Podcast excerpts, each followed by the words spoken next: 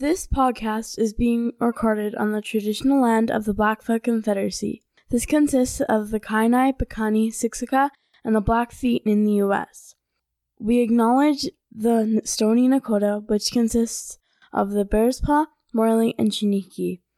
We acknowledge the Tsuut'ina, who are Dene, and the Métis, Inuit, status and non-status from all of Turtle Island, and those who are visiting. We are all treaty people. Welcome to the Dave Leary Show.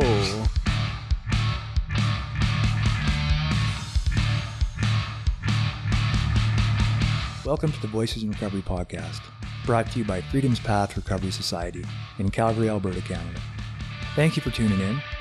Please remember that these are opinions that are shared are those of the individuals and not of any agency, organization, or other entity, unless otherwise specified.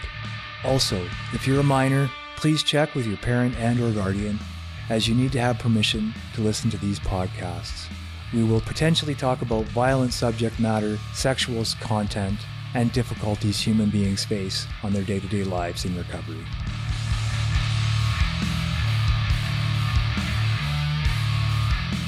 Ready to go? Right, right on. Well, tonight we have recovering couples in the house, and I'm going to let them introduce themselves um, because I am just kind of excited to hear the story about how you guys got involved with recovering couples and also to share the information that this program is going on. Right. So yeah, please take it away. Thanks, David. You're welcome. Yes, there is a 12 step program for couples known as Recovering Couples Anonymous, RCA. This is a couples program based on and adapted from the 12 steps of AA, and the only requirement for RCA membership is a desire to remain in a committed relationship. My name is Annie in Recovery with Russ. And I'm Russ in Recovery with Annie. And we're members of the 12 step uh, program for couples. RCA, Recovering Couples Anonymous, was founded in 1988 in the US and is now, in just over 30 years, an international organization with meetings in the Americas, Europe, the Pacific, and Africa. RCA was formed as an offshoot of the We, Be- we Came to Believe program. The founders said that some of us began our 12 step recovery in RCA but many of us who had begun to recover in individual programs found that we could no longer relate to our partners in the same old dysfunctional ways. Many of us separated, coming close to permanent separation or divorce. Unwilling to abandon our partners, we sought ways to heal our coupleship. Through RCA, we learned new ways of relating and solving our problems. We discovered greater levels of intimacy. Like other 12 step programs, RCA is a spiritual program, not a religious program and we encourage members to invite their higher power into their step work. In RCA, we think of our lives in coupleships as being represented by a three legged stool commitment, communication, and caring. The legs can also represent our individual recovery, our partner's individual recovery, and our coupleship recovery. We believe that each partner is 100% responsible for the health or dysfunction of the coupleship. We accept mutual responsibility for the problems and progress of the coupleship, and both recognize our own individual development and recovery as essential factors for couple recovery. We'd like to share our story with you using the outline used by many 12 step programs how it was, what happened, and how it is now. After that, we'd like to take a few minutes to share some of the tools that have helped to heal our coupleship and restore us to the serenity stability and intimacy we seek. Right on. So I'll start. I'm Annie in recovery with Russ. Hi, Annie. Hi, Annie. So Russ and I have been married 44 years, and we've been in RCA for seven. I've been a member of an individual program for 18 years, and I have to say that things improved greatly for both of us once I started to work my program. I started to mind my own business and focus on myself. I realized I had a part in the addictions dynamic and that I was addicted to relationships and I was codependent. I believe Russ and I were attracted to each other because our addictions were complementary. He was an alcoholic who needed to be saved, and I was just the person to do it. In my family of origin, alcohol was readily available, and it became one of the ways that I learned to cope with loneliness and fear. My father was a shy man, and alcohol loosened him up. It did the same for me. When Russ and I first met, we were basically drinking buddies. Early in our relationship, I had a car accident. This was a huge spiritual awakening for me before I knew that word, spiritual awakening. I realized that if I didn't stop drinking, I would die, and I said that to Russ. I faced the shame of standing in front of a judge and pleading guilty to a criminal offense drinking and driving and illegal possession. I swore to Russ that I would stop drinking, which I did, though I flirted with alcohol over the years, thinking I could drink without it escalating. But eventually I quit for good. I thought Russ had quit with me, but he continued drinking, and he'll talk about his story. We had many dysfunctional patterns in our marriage. One I'd like to mention is our lack of intimacy, a common issue with lots of couples. Um, I don't mean just sexual intimacy, although that was one aspect of our estrangement. What I mean is connecting on a heart level and sharing what's most important to us, revealing ourselves to each other emotionally, psychologically, and spiritually.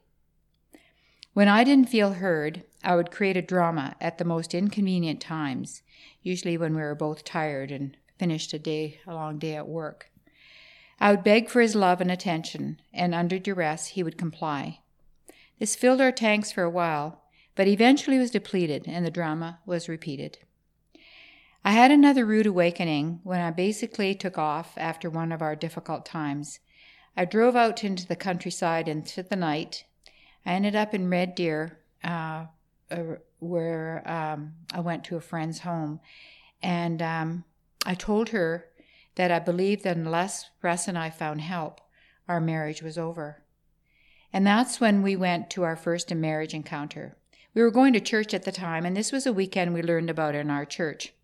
And um, it was very helpful in, in, in helping us with some communication skills and hope in particular.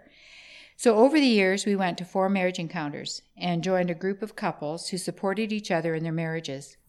This provided a spiritual social, emotional, and psychological support for us. As part of Marriage Encounter, we became part of a, what is called a love circle. This was a group of couples that met about once a month with a program to support our marriage, and it was very helpful. Um, so, about 20 years ago, Russ told me that he'd been drinking secretly, and it was a huge relief to me. It explained so much about why we were having so many struggles. And shortly after that, actually, it was four years after, our son told us that he was a drug addict. He had been um, he'd been really a good student in in uh, school, and we had high hopes for him. And he went to university for a year, year and a half. He hated it, and he dropped out. And we didn't know that he was into drugs at that time. Um, but what he did once he and he didn't tell us until he was clean he he was uh, he told us that um, he suggested that we have meetings as a mm-hmm. family, and they were they were modeled after the NA meetings. And um, I didn't know that at the time, but once Good I started going to meetings, I, I, realized that that's what, what it was. And what he would say is that we've got to talk about our feelings. Mm-hmm. Our family has a problem, and we got to talk about our feelings. And I remember one night in particular, it was another awakening uh, when after one of these meetings, it was awkward, it was painful sometimes. Um, he said, You guys think that if I just got better, that our family would be healed. And he said, We all have a problem, and you guys don't get it. And uh, that was, I think he said it to me before, to mm-hmm. us, and I finally got it. And that's when I, start, I decided that I was going to be going to Al Anon. I started going to Al Anon. Within six months, another daughter started going to Al Anon as well. And then our, um, our youngest started going to a different program um, uh, within about a year. So once we were in program, there were a lot of changes in our family. The first thing I learned was to get off my husband's back. Minding my own business and focusing on myself were painful messages, but they started to make a difference for both of us. I really didn't know that taking care of everyone in every possible way, especially those close to me, was not my job. I learned to set boundaries, and though saying no was not a part of my vocabulary back then, I learned to, be, to become more um, discerning. I began to trust my intuition and respect myself. I realized I could make choices that pleased me. This was a new territory for a good Catholic girl that had been conditioned to please others. I remember a friend uh, at one of the meetings, it, this made a big impression on me. She was talking about uh, meet, a meeting with her husband. Uh, they were going, they were getting a divorce, mm-hmm. and uh, they were meeting for coffee just to sort of iron out some of the details. And she said, he said to her, "What do you, what do you uh, think I should do?" And she said, "Probably for the first time in my life, I didn't know what he should do." And uh, that was a wake up call for me because I realized that I often thought I knew what my husband should be doing and what uh, my own you know loved ones should be doing. Mm-hmm. and it was the beginning of detachment for me. Along with that i started to get to know myself and do the things that i enjoyed doing. I'd lost myself in this relationship and had to befriend myself all over again so both of us over the years avoided our relationship problems in many ways uh, russ was uh, he worked hard. He would call himself a workaholic. And um, I got religion. That was the way that I coped. And um, I became very self righteous. I spent hours doing good works in my parish. I spent lots of evenings. Sometimes I'd be out. Russ would come home. We'd have supper. I was gone. And that, and I did that for a long time. I didn't know until after recovery that I was very good at justifying, minimizing, denying, and deluding myself that there were any problems. I'd convince myself that here we are, you know, we're church, going to church, I'm involved in church, there's nothing wrong.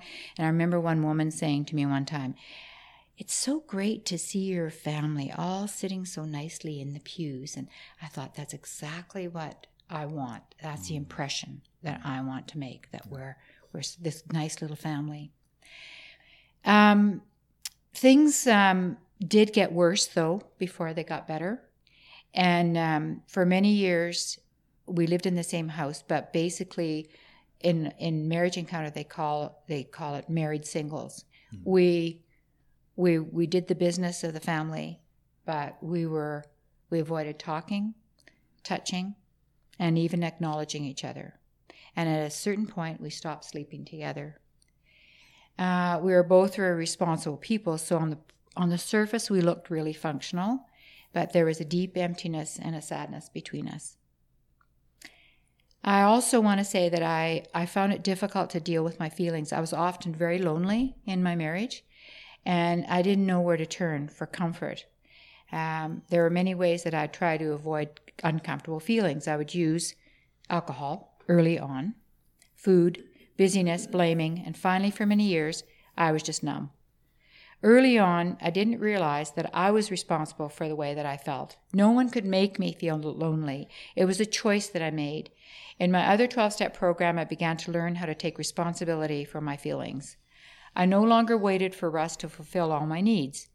And when we were first married, I actually had a fantasy that this relationship and it's not uncommon, as I mm-hmm. understand, it's one of the stages of marriage, that there's this illusion that suddenly, you know, this is this marriage is going to take care of everything, mm. and um, of course that's not true. We know that. So um, um, things did improve, and uh, about seven years ago, well, seven years ago, probably it was September. Russ and I went on a holiday to Utah and by that time, we were um, getting along, and we really had a great holiday. We did, it was a hiking holiday, and uh, we kind of got to know each other. Uh, I remembered why I had married him, mm-hmm. and it was kind of a softening kind of holiday. And when we got back, what happened was um, one of my daughters told us about Recovering Couples Anonymous. She said, Have you ever heard of that, Mom? I was, No. And I said to Russ, that was Thanksgiving. Thanksgiving was coming up that weekend. And she said, The first meeting in, uh, in um, Calgary is going to happen at um, Wild Rose United on Thanksgiving Day, and we were busy. And but I said to Russ, "What do you think about what do you think about this? What do you think about going to this uh, program?" And um, he said yes, very willingly. Some of the marriage encounters that I suggested, and some of the other things to improve our marriage that I had, he was there was some resistance, but he was very willing, and I think that was the holiday that helped with mm. that. And so we started going to RCA, and we never we never looked back. Mm. We kept going to RCA, and it just make a huge difference in our lives.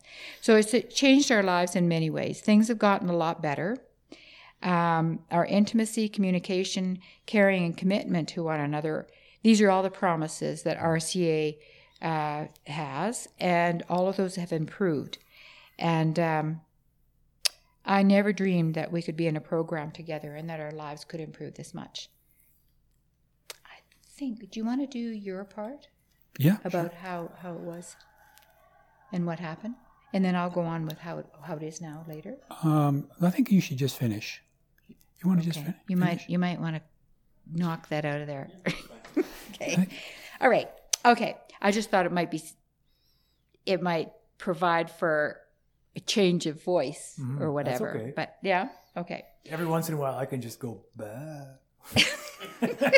just to interrupt it, I guess. I can just go, bah. okay. Okay. All right. You're doing wonderfully. Okay, good. Yeah. All right, thanks. so how how is it now? So, as I said, we've been in RCA for seven years.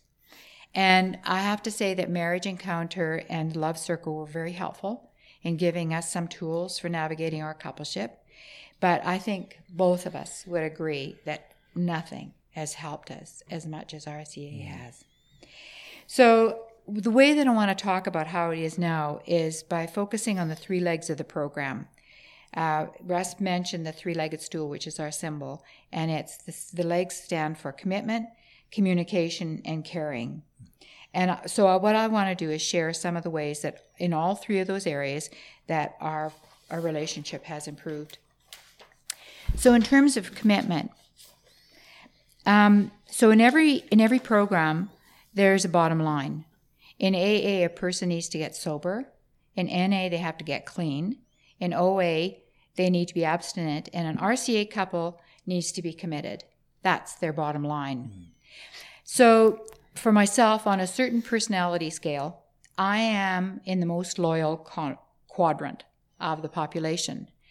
So, when I got married, I believed it was a covenant marriage. I'm a mm. Catholic. Mm-hmm. Uh, and um, for me, um, it meant not just you know saying words between each other it was a covenant before god and so in the most challenging time of our marriage it wasn't necessarily love for my partner that kept me there mm. it was this belief that we made these vows before god mm.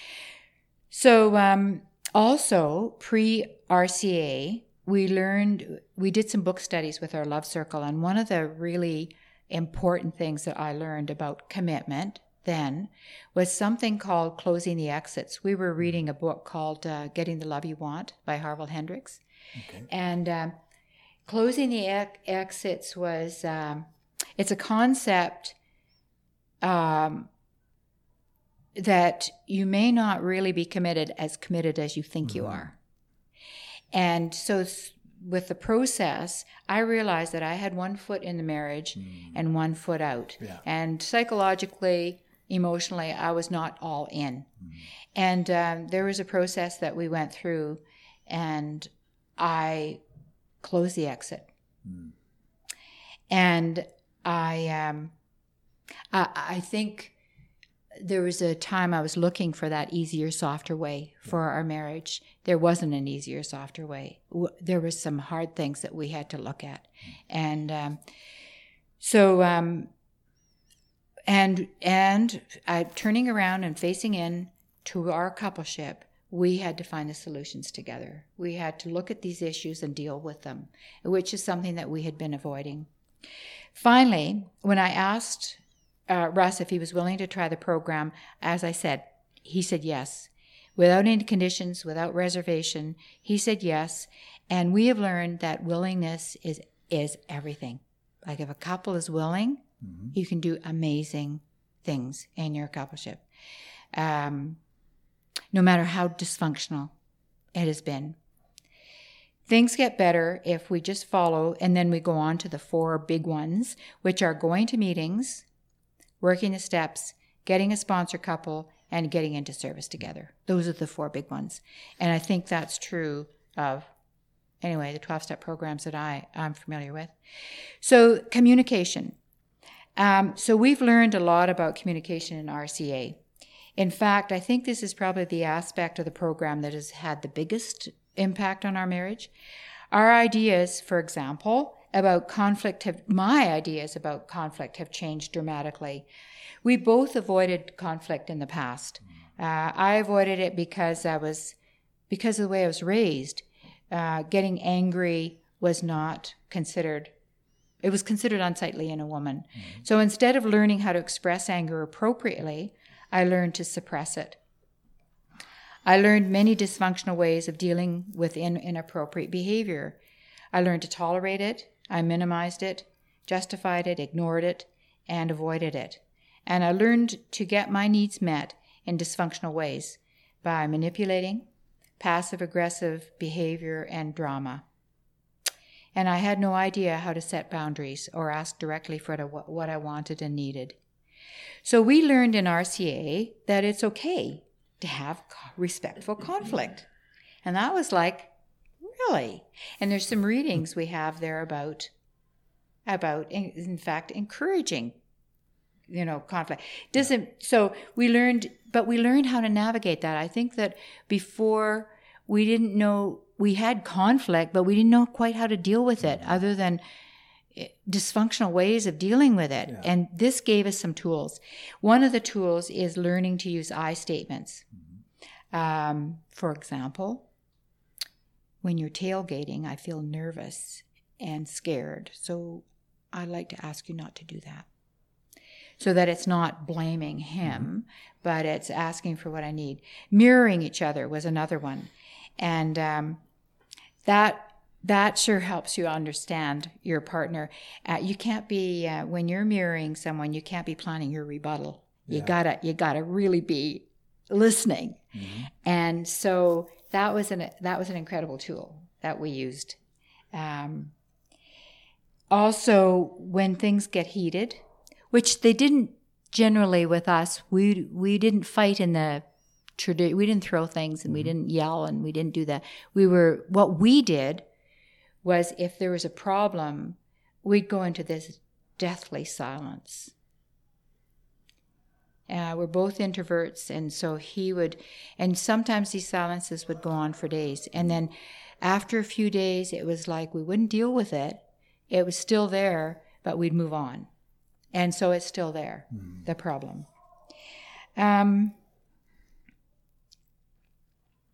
oh, another thing. So, another tool when things get heated is that you can call for a timeout. And one of the things they say in RCA about timeouts is that you don't just leave the, the, the conversation. You you ask for it. You say, you know what, I'm really getting upset right now and I need some time. And it doesn't mean I'm abandoning. One of the things we say is, it doesn't mean I'm abandoning the relationship or this topic. I just need some time to to um, to uh, you know to, to get calm. Um, Sounds pretty reasonable. yeah, Yeah. yeah. so, another thing that another tool that I think is unique to RCA is um, safety guidelines. This is part of our meeting format and includes such statements as it's okay to feel, it's okay to make mistakes, it's okay to have respectful conflict, it's okay to have needs and ask for them to be met. It's important to respect others, to avoid self righteous statements, baiting or button pushing statements, case building statements, and the taking or sharing of another person's inventory. It's important to respect ourselves and to avoid self put downs and self pity, and on it goes. Um, and we say that right in the right in our meeting format, and uh, uh, make sure that we try we str- we strive as couples in the meeting to follow these safety guidelines. Also, another tool that we use in our meeting, and we do it now as a uh, we do it daily. Russ and I do it daily. Is we meditate daily, and one of the things that we do is a ten step check in. And the ten step check in, there's two questions that we answer. We answer the question, "What have I done to harm the coupleship?" and "What has my partner done to benefit or enhance the coupleship?" And before RCA, I found it very easy to uh, to say these are the questions that I would say is what have I done to help the, the coupleship? Mm-hmm. and what has my partner done to harm it? So this is like counterintuitive. Yeah. and a lot of couples initially find this hard to do because it's not the way that it's been. Attending and sharing at meetings has helped our communication as well. When we first started going to meetings I had to muster the courage to speak, especially being vulnerable about, you know, about what was secretive really before. Um, and sometimes sharing vulnerably in front of others preceded sharing vulnerably with each other. Sometimes when Russ would speak in the meeting, I'd hear things that I never heard before. Yeah. And so we we got to know each other better through the meetings, um, actually. Um,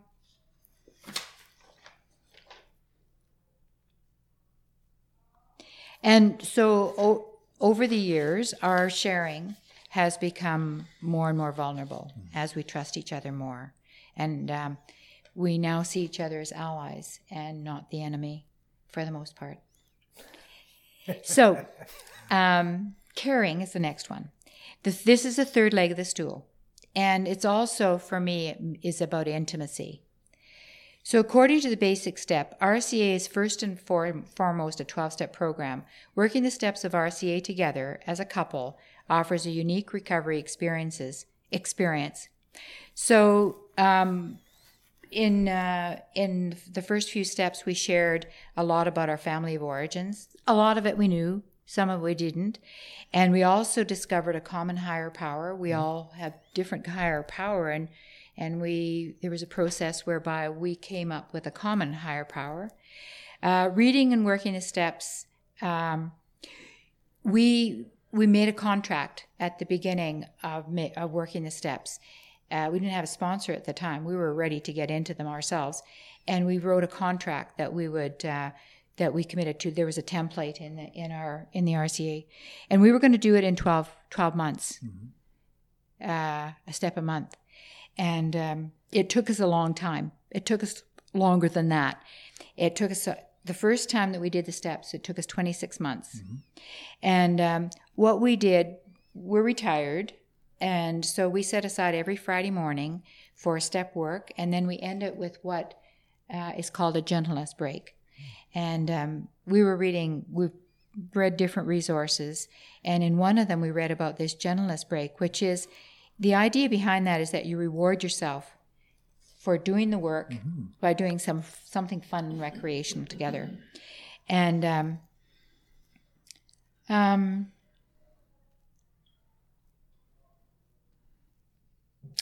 so RCA step work has helped us address subjects that we thought were unsolvable, and they talk about unsolvable issues that every couple has.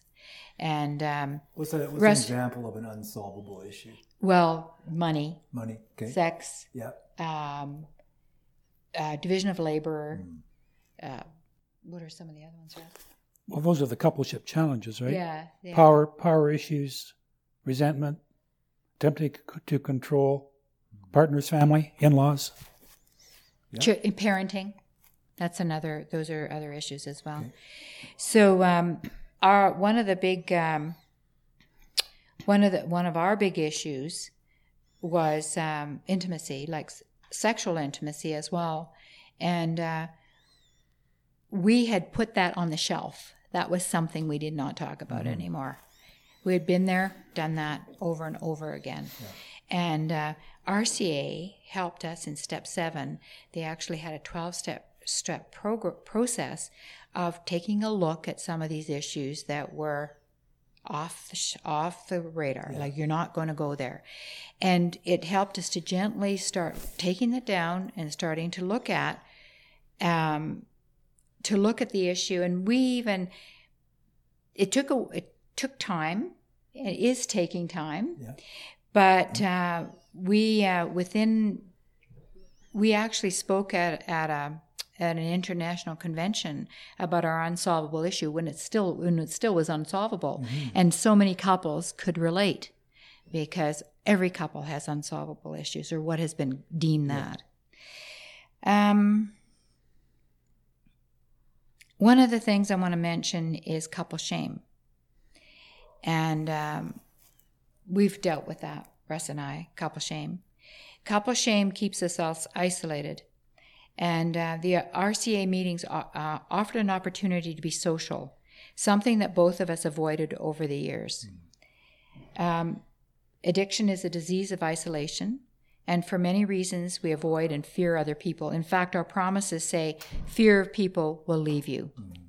Um, so we have made conscious efforts to be more social, inviting people over, going to the theater with friends, going out to dinner with RCA friends. And um, one of the things that we were on a committee uh, with WSO called um, Growing the Fellowship. And um, it was about why aren't our meetings growing? How can we grow our meetings? And one of the big things that oh, I think my biggest takeaway from that whole year was that we have relationships with people. We um, learn how to um, uh, we learn how to socialize because that's something that that we avoided um, early on. Building relationships uh, is part of what RCA offers as well.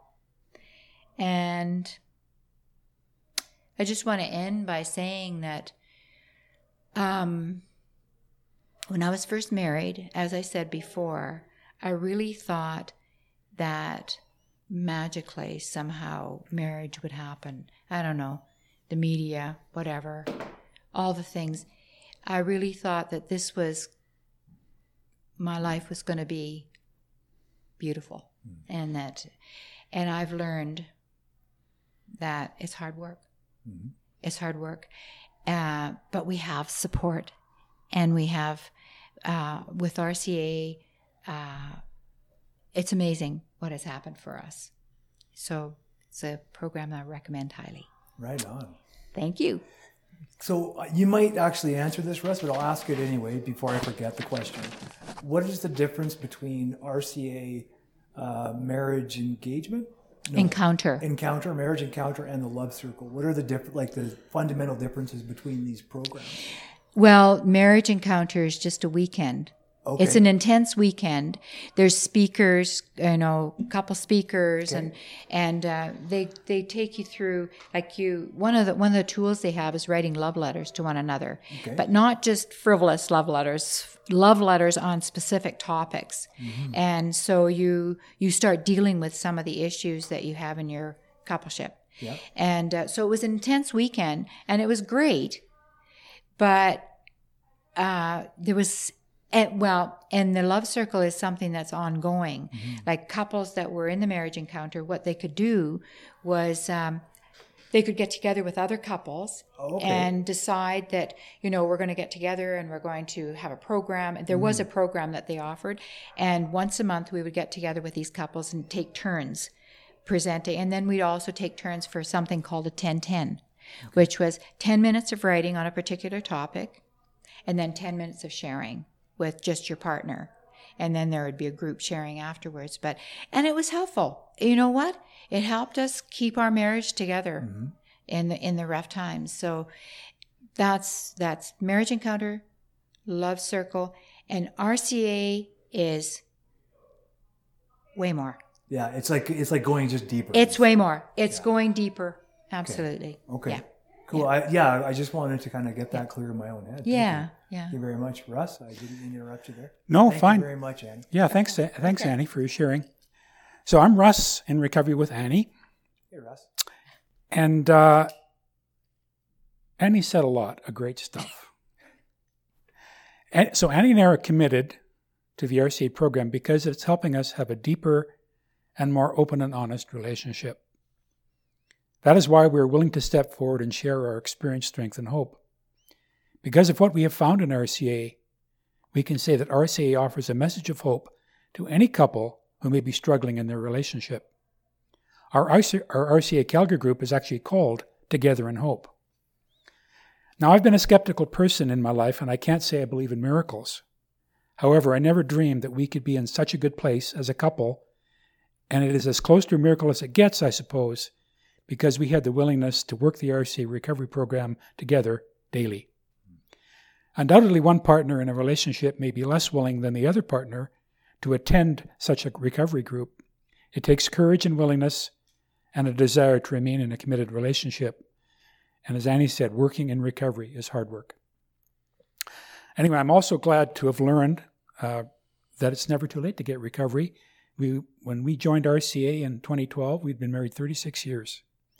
And we attended our first meeting in October of 2012, which was the second meeting that the meeting was founded by a young couple the week before we attended. So there was just the two couples on our first meeting. Oh, wow. So it's a small organization, Yeah. and group getting a bigger group has, has been a struggle for, for our group locally. I want to talk about how it was. Um, what I brought to our our marriage, there was my addiction, my alcoholic addiction, other dysfunctions, uh, displays of indifference, showing lack of caring and communication, um, and those are the kind of things I brought in to our marriage. But our, I think our primary goal today, when we talk about this, is to focus more on what it's like now because of what RCA has taught us. And a bit about my family of origin. My parents uh, raised my older brother Tom and I. Um, I got messages. I, the way I, way I remember this, the messages I got were um, certainly to minimize issues, to deny, uh, not talk about issues, avoiding conflict, isolating. My parents, I think, uh, as a couple, tend to keep to themselves. They saw their relatives maybe on Christmas and Easter kind of thing, but they pretty well kept to themselves. And I think I picked that up. I became a loner and an isolator myself. So we didn't talk about feelings, um, denial. There was little overt affection displayed by my parents. But you know, the bottom line is, I still think they did the best they could, uh, raising us, because they had their own family of origin baggage that they had to deal with or wanted to avoid, perhaps.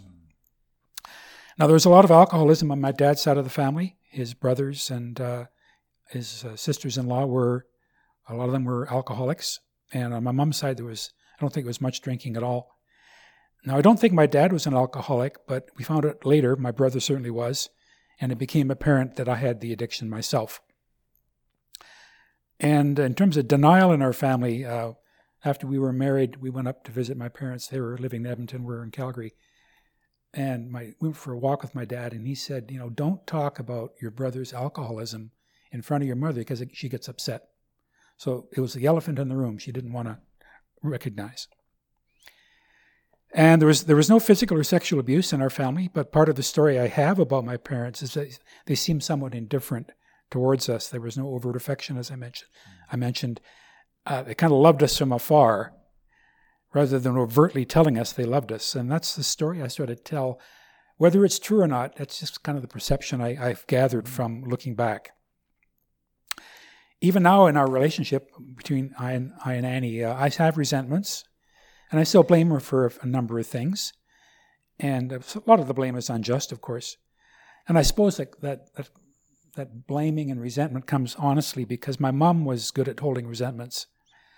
Uh, part of my mom's story that she told about her herself growing up, that she was the good daughter to her mother, and unlike her sister Anna, and without going into the details of what went on, it was apparent that my mother held on to her resentments toward her sister that lasted for decades and was never dealt with. So through RCA, I have learned to voice my resentments to Annie. So bringing them out into the open and being honest about them is helpful. In RCA, we strive for progress, not perfection. So speaking about them, maybe I still have the resentment, but talking about them, getting into the open is, is the, the progress that's there. And uh, when I was growing up, I only remember one fight between my parents when I was about 14. My mom said to my dad, You're making my life miserable. And it was about his drinking, I'm sure. And as I said earlier, I don't know if my dad was an alcoholic, but he went through a number of years of heavy drinking. So drinking was one of the issues in their relationship as well. I was closer closer to my mom than to my dad.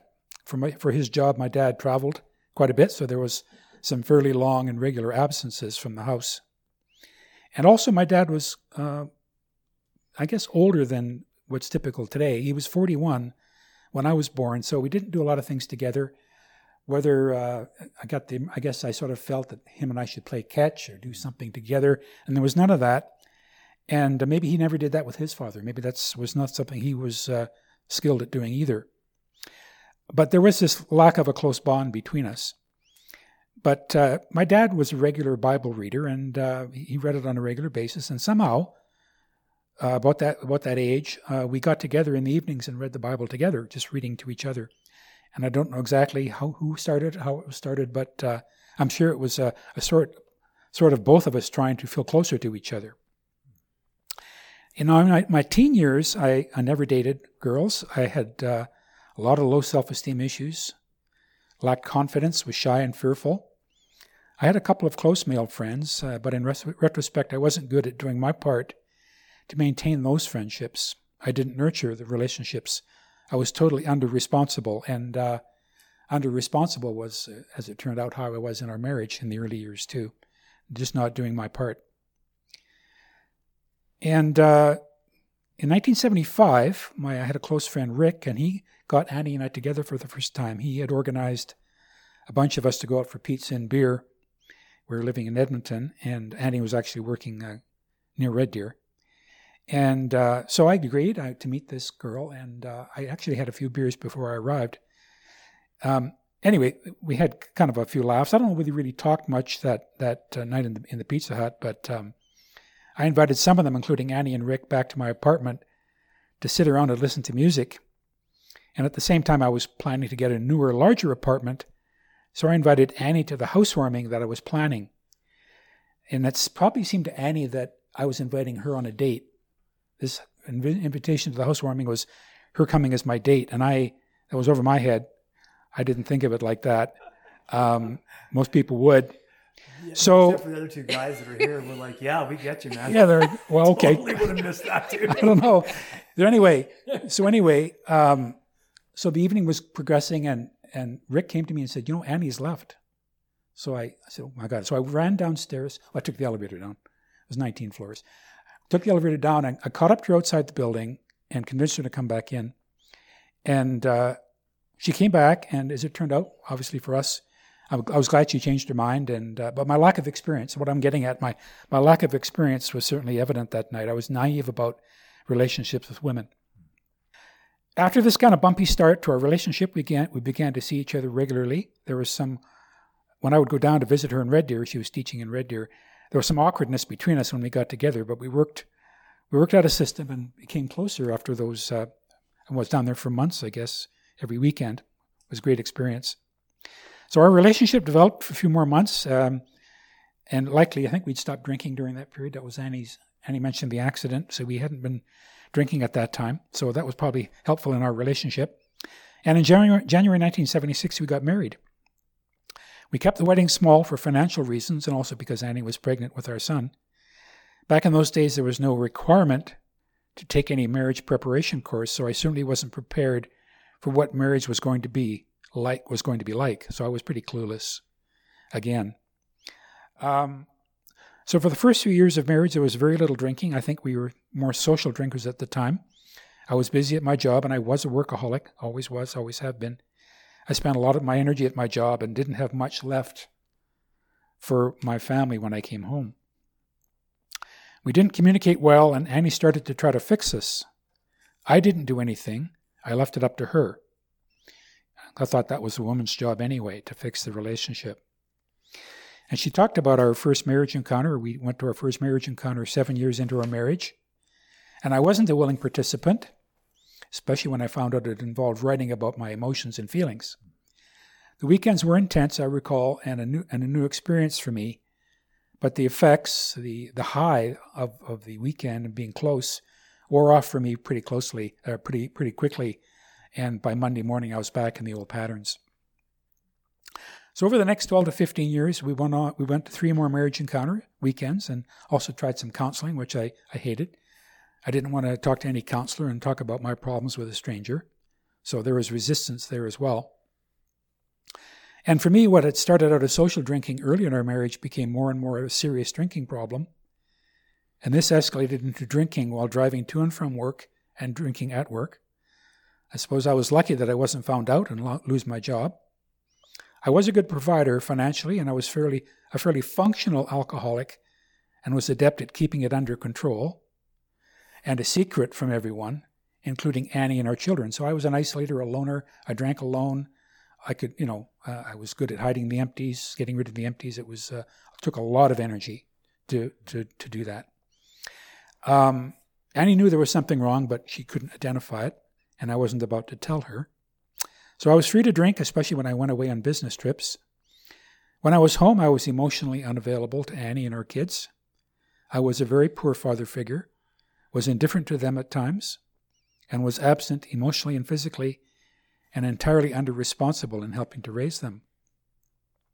So, as Annie mentioned, eventually uh, it all became too much for me, and in January 1999, I, I confessed that I'd been drinking secretly for more than a decade, from the time I was 40 to the time I was 50.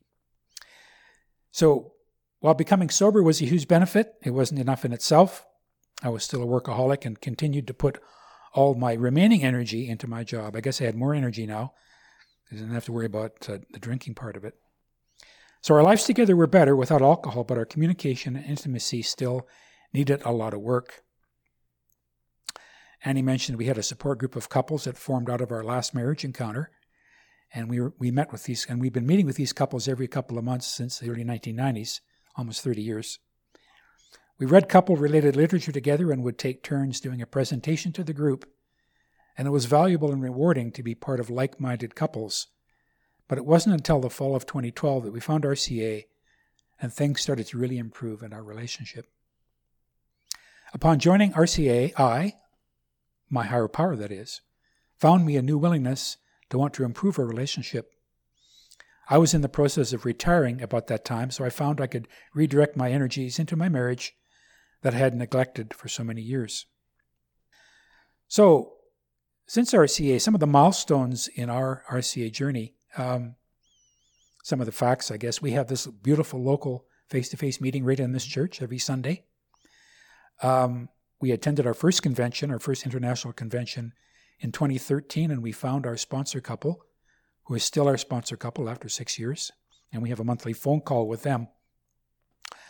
Um, we've worked the steps several times in RCA, and uh, in 2014, we made our first amends to our children as a couple. And uh, I remember having expectations of what that would be like, um, probably really wishing for forgiveness. And it was very un- an unreasonable expectation because of all the, the years of me not being there for them. How could I expect forgiveness after, you know, making some amends in a, like a 15 or 20 minute monologue? How could I expect them to forgive me for that? And of course, some of them didn't. And uh, it was a very good lesson learned for me. We attended our second international convention in 2015 and facilitated a workshop on our major unsolvable issue that Annie mentioned, our physical intimacy. Uh, that had been an ongoing issue in our coupleship for many years. We had slept apart for years, and I was very resistant to wanting to talk about our intimacy issues. But things slowly improved, uh, since 2015 because we had been working the steps. We were probably in step four or five by that time. And uh, more, of course, more recently, we've made even greater progress uh, in the last year uh, since we've been reading a book along with our sponsor couple. And book, the book is called Passionate Marriage. And the improvements in our physical intimacy have been truly amazing, especially at our age. so we're in service in RCA. Uh, service to our home group. I remember our first duty, and still is, laying out the literature. Nice fan fold of the brochures, you know, and make it look really nice. Uh, we chair the meetings sometimes. We're, we're outreach, we do some outreach. We're outreach rep- representatives for the Canadian RCA groups. We're in local outreach in our community. Uh, RCA committee service, growing the fellowship, Annie mentioned. We did facilitate a monthly phone and step study for three years.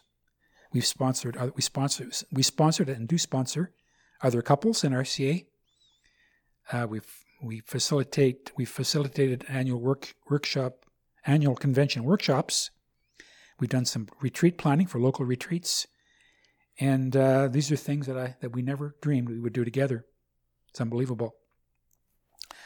Now, I, one of the uh, our, like I mentioned, our local RCA group is quite small, and we've struggled to attract new couples. Uh, the last few months, ever since Recovery Day in September, we've uh, we've actually um, got a couple of new couples that have joined us. So we're actually moved to a bigger room. So we actually have five couples right now, Oh, right which is better than the two or three that was for the last Yeah. Number of years. So you know, couples come and go, and Yeah. uh, we've maybe had that. there's been dozens of couples who have come into the room, and some of them stay for uh, a meeting. Yeah. They can't take it. They leave. They can't. They don't come back. Some last for a week or two weeks or or months, but some of them uh, just don't don't come back. It's it's hard work. Mhm. Uh, and uh, anyway, our local group now is, is about five couples, and exciting to be exciting to be part of it. So uh, just to go over some of the RCA tools uh, we've uh, talked about, I guess, uh, just to, to recap. Sponsorship, like all other 12 step programs, sponsorship is a key component of RCA. The difference is that a couple in RCA is sponsored by another couple from RCA.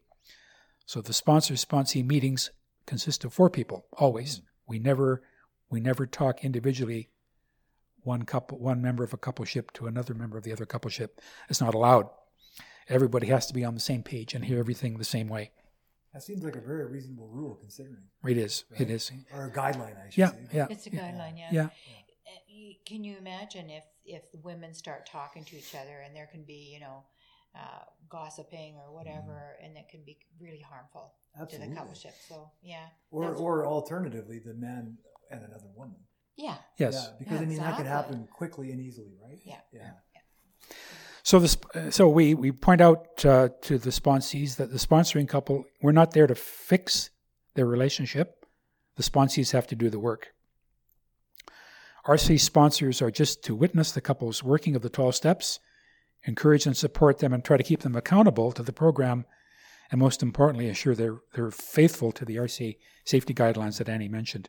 Certainly about being respectful and respectful uh, in conflict. Uh, I think I've talked about service. It's the same as all, the, all other 12 step programs setting out the literature, setting up tables and chairs, chairing the meeting, local outreach, be on committees. I've said that before, I guess.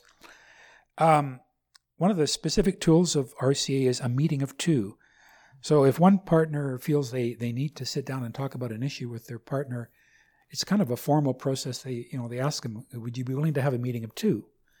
And the other partner agrees, and then they agree on a time and place to talk about a certain issue. And they get together and they would start off by saying the Serenity Prayer, reading the safety guidelines, and then going through the issue in a respectful manner. So it's kind of a formal kind of thing. And we've sort of done something similar, but what we've done in this group in this church is when, when we're the only couple that turns up, which can happen, Mm. holidays or whatever, we carry on with the meeting. We just go through, we do the readings, the regular readings, the safety guidelines. We pick a reading, we read the reading, we share on the reading. So we just go through a regular meeting format because we're there anyway, and it's good for us, certainly good for me, in terms of the structure that it provides. It's the, it's their safety in that structure for me, you know, having that regular meeting on a regular format. Uh, in step seven of RCA, there's uh, where we get to uh, talking about making agreements, written agreements or contracts within the coupleship, and uh, some of them are like uh, a fair fighting contract. Mhm. You could call it a healthy healthy conflict resolution if you want. Intim- an intimacy contract. I mean, it could be as I mean, uh, to be honest, our our intimacy is scheduled in our relationship. That's the way we found it to work.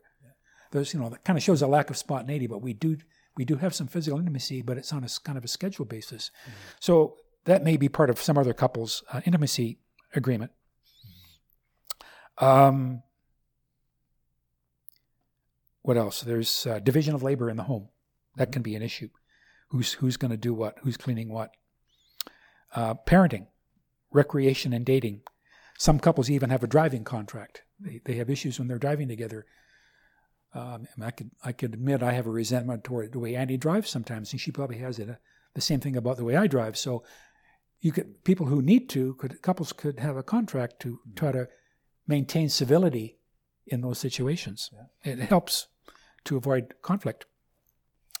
So uh, just the last little part here was uh, talking about coupleship challenges, and in the in the basic text we have uh, I think Annie- mentioned some of them that are very common. The coupleship challenges that face most couples: money, sex, children, power issues, fear, resentment, attempting to control one's partner's one's partner's behavior, partner's family, communication, no mutual interest. So those are the, the challenges that uh, a lot of couples have, and can, we can relate to most of those. And our local group challenges, just to finish off here, getting couples to keep coming back. Um, in our meeting format, we ask that newcomer couples attend at least six meetings to give the program a chance. Uh, some of them, we say that, but some of them don't don't come back. Some couples attend their first meeting and get scared off, or maybe they come for a week or a month and they find it's too painful or just too much work to continue. So it takes a lot of courage, willingness, and commitment to, to keep coming back. Yeah, no doubt. Yeah, so that's sort of the tools of RC. That there's others, but we'll. I think it's probably enough for now, eh? So thanks. Yeah, of course. Thanks, You're welcome. Um, so just uh, like, I'm just going to throw it out there, like to anyone who's listening, who's either a couple in recovery, because I know lots of people who get coupled up with other members of recovery from some group or another, right? Um, I'm just going to recommend they come and check it out. Uh, because like not only obviously you're talking about stuff that is very relevant to any human who's with another human right? Um, what do you guys do you know why it's hard to get new couples? Is it and you guys would know better than me that's why i'm asking. You Well, you know, we were we were on that committee with Mm-hmm. WSO, and we talked about it every month about why. And and uh, one of the things in an individual program, it's one individual that makes a decision, right? And they're willing, okay, Mm-hmm. so they got to go. But when you've got a coupleship, there's two people that have to commit to it, Yeah. and it's true that I think it's I think it's true that it is women that are the ones that are that want to fix the relationship. I don't know, i'm not uh, you know, um, and uh, very often there's resistance to Mm-hmm. that. I think it's more than double as double as hard as an individual. I think it's ten times as hard to get a couple to come to a think so, meeting together because there's so much baggage between them, perhaps that um, they don't want to. They want to talk about it. One of them is not going to be willing, and it's just too painful. i'll tell you what though the next sponsee i get that decides to get into a relationship before the year's up i'm sending them to you guys Fair enough. Fair enough. I'm going to send them. I'm going to send them there. And don't get me wrong. Like I myself and my partner, we've thought about it as well because um, we we. Do you find? So this is where I'm getting going with this. We've often discussed it, uh, but we haven't reached any of those um, moments where there's something we can't discuss yet, right? So we're kind of still in the first few years of our relationship.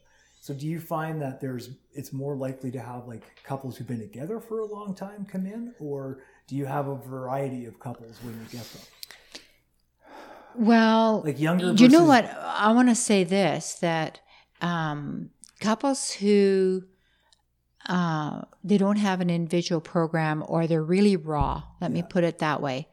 Um, they they find it too hard to Mm. be working on their coupleship when they got so much stuff that, that they need to do with their own re, re- Yeah. you know with their own selves so so there has to be a certain foundation Mm-hmm. of uh, and i also think that people who aren't in 12 step programs because we have had people come that don't have that aren't familiar with 12 step programs so that makes it even harder harder because when you have when you have an idea of what a 12 step program is then you're more likely to benefit from it Yeah. you know Well, and it would be also more difficult because you're trying to figure out a not necessarily a common higher power, but you're trying to figure out a higher power while someone else is with you trying to figure out their higher power.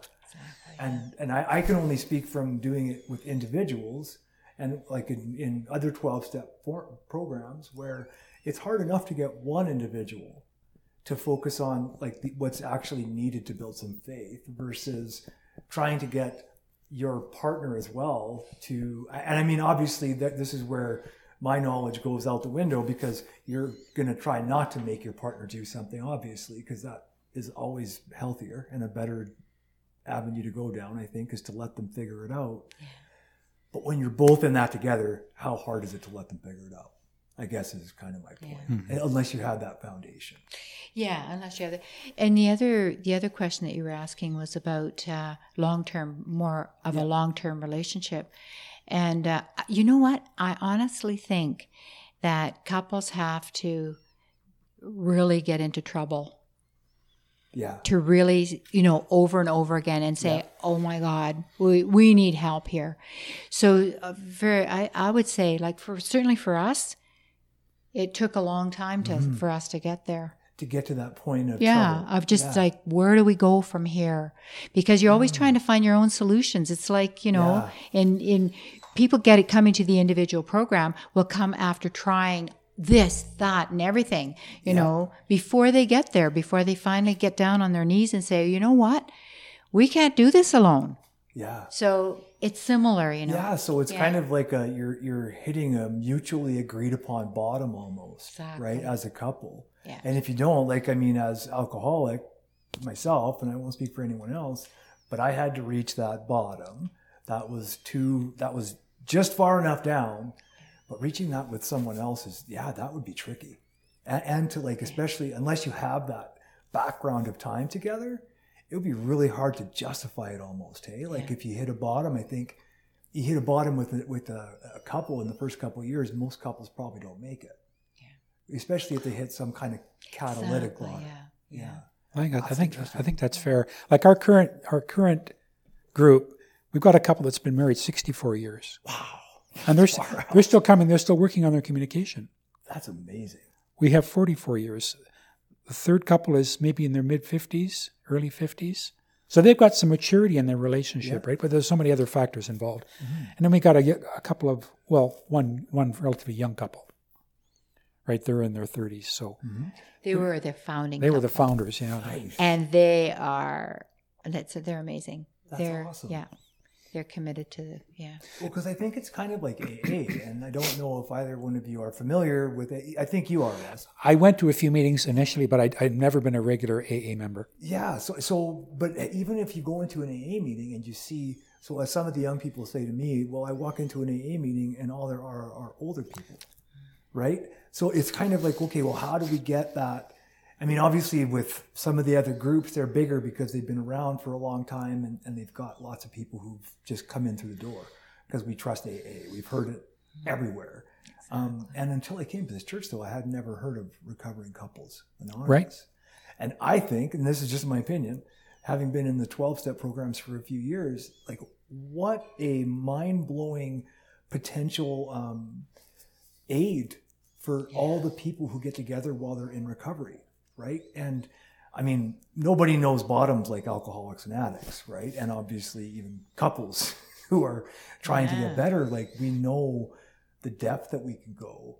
But to know that there's something like this out there, I, I think is, if I'd have known it years ago, I'm not suggesting that my relationships would have been better, but I would have maybe had a direction yeah you know instead of instead of paying a psychologist to say okay like should we be together or whatever we pay psychologists for to come through much the same not that they're not necessary i want to make sure i say that because they are but to come to that gutting point where you're willing to do the steps with your partner right? That's a totally different thing than sitting in an office having been counseled in relationships before. Well and you know working the steps with your partner it's it's really interesting because very often couples can't even decide who's going to hold the pencil and who's going to you know like they have fights about that so it's Yeah. it's it's just even the process of doing the working the steps together Mm-hmm. is you know challenging it's it's like you got to communicate and you got to Yeah. you know so yeah because the yeah. steps are no joke no So no. doing it with someone else, like that's a commitment to communicate and, and all kinds of things, and the caring too. One of the things is I wonder when young couples come into our group, like they see these older couples mm-hmm. like us, yeah and one of, we had one young couple that came in, and they don't they don't come back anymore now, but they said that they would prefer to know how how that other couple that's young got 30 days of recovery, mm-hmm. not six years of recovery. They want to know how did they get to 30 days? How did Yeah. they get to 60 days? That would be more of an incentive they mm-hmm. would kind of migrate to talk to that person, not to older couples like ourselves. So we need to get younger couples.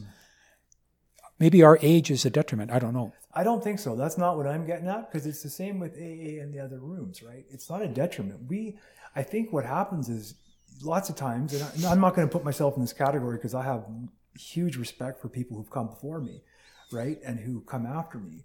But there, I think sometimes it's just a matter of um, the generational input, right? Like to, to for a mm. young person to recognize what the elder might be able to teach them.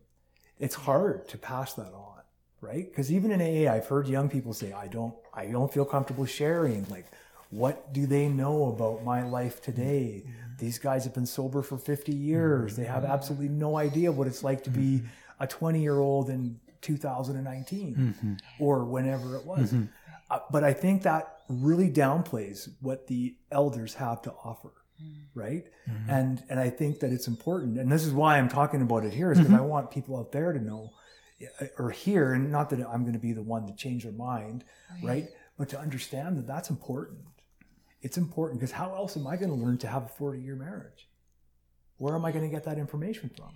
Except for people who've been together for 40 years, right? Which is becoming more and more of a rarity. It, well, it is, and You I know? don't even. And, and you know what I'm thinking is that maybe maybe it's not even what people want, right? Like I don't. Who knows what people true, want? true today? enough. Yeah. Yeah, but I know for myself, I, if I'm going for like dating advice or relationship advice of any kind, I'm going to people who know, right? Mm-hmm. I'm gonna I'm gonna listen to my parents. I'm gonna be like, how did they get through Mm. this? Well, they communicate, they care, they're committed, right? Those Right. 3 parts of the stool, mm-hmm. they have it ingrained in their relationship to do those mm-hmm. things Yeah.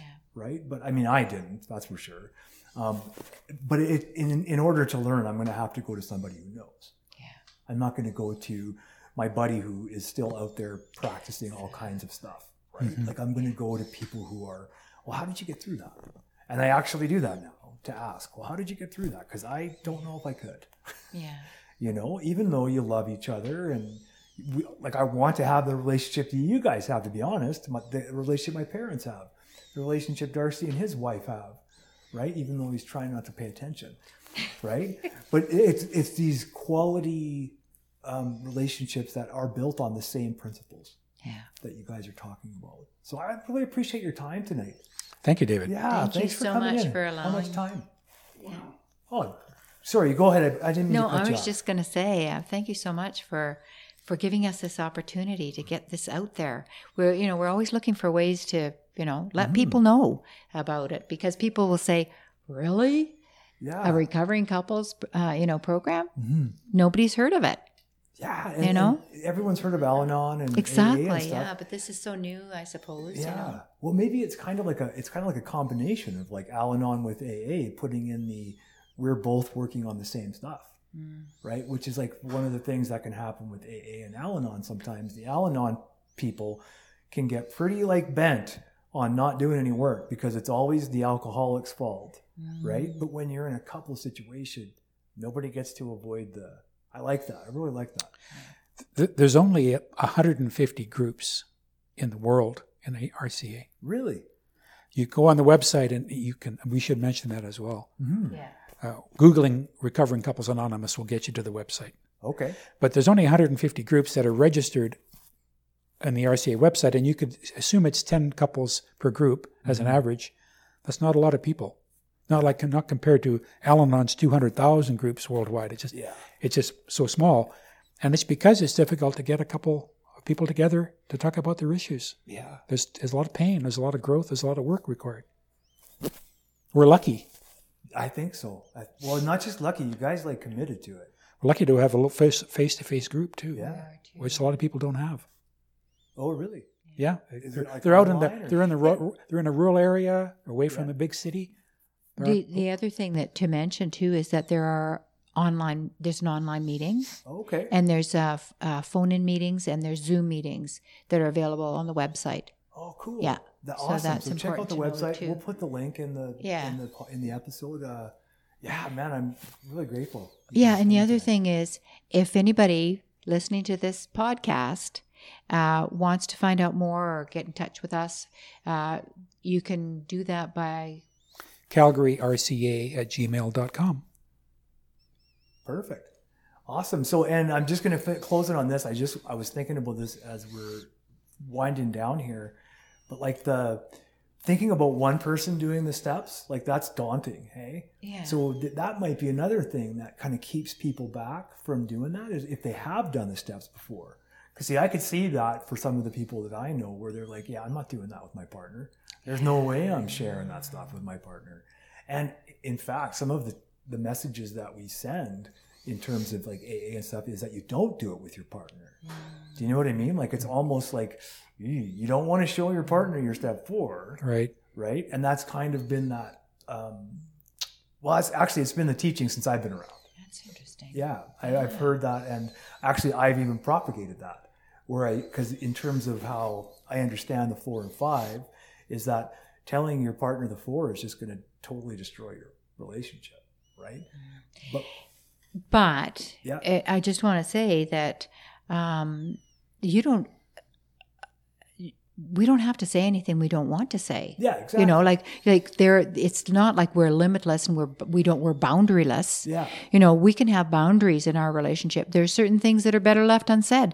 You know, and but the steps help you um, to get to know each other in, in a completely different way Mm-hmm. yeah. than uh, than AA, than yeah.